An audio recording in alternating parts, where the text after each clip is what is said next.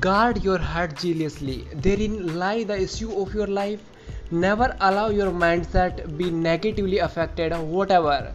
Learn to do something alone. Soar like the eagle. Love your company to move forward this year. You need to create a space between you and toxic people or situation.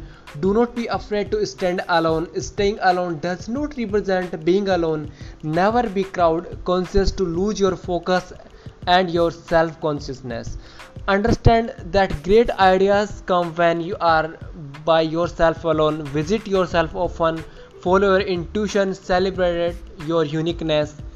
Be prepared to retreat often from the crowd to advance often. Eagle fly alone when other birds flying in groups over. Sometimes the moment you feel like giving up it is the moment that God is about to change your story.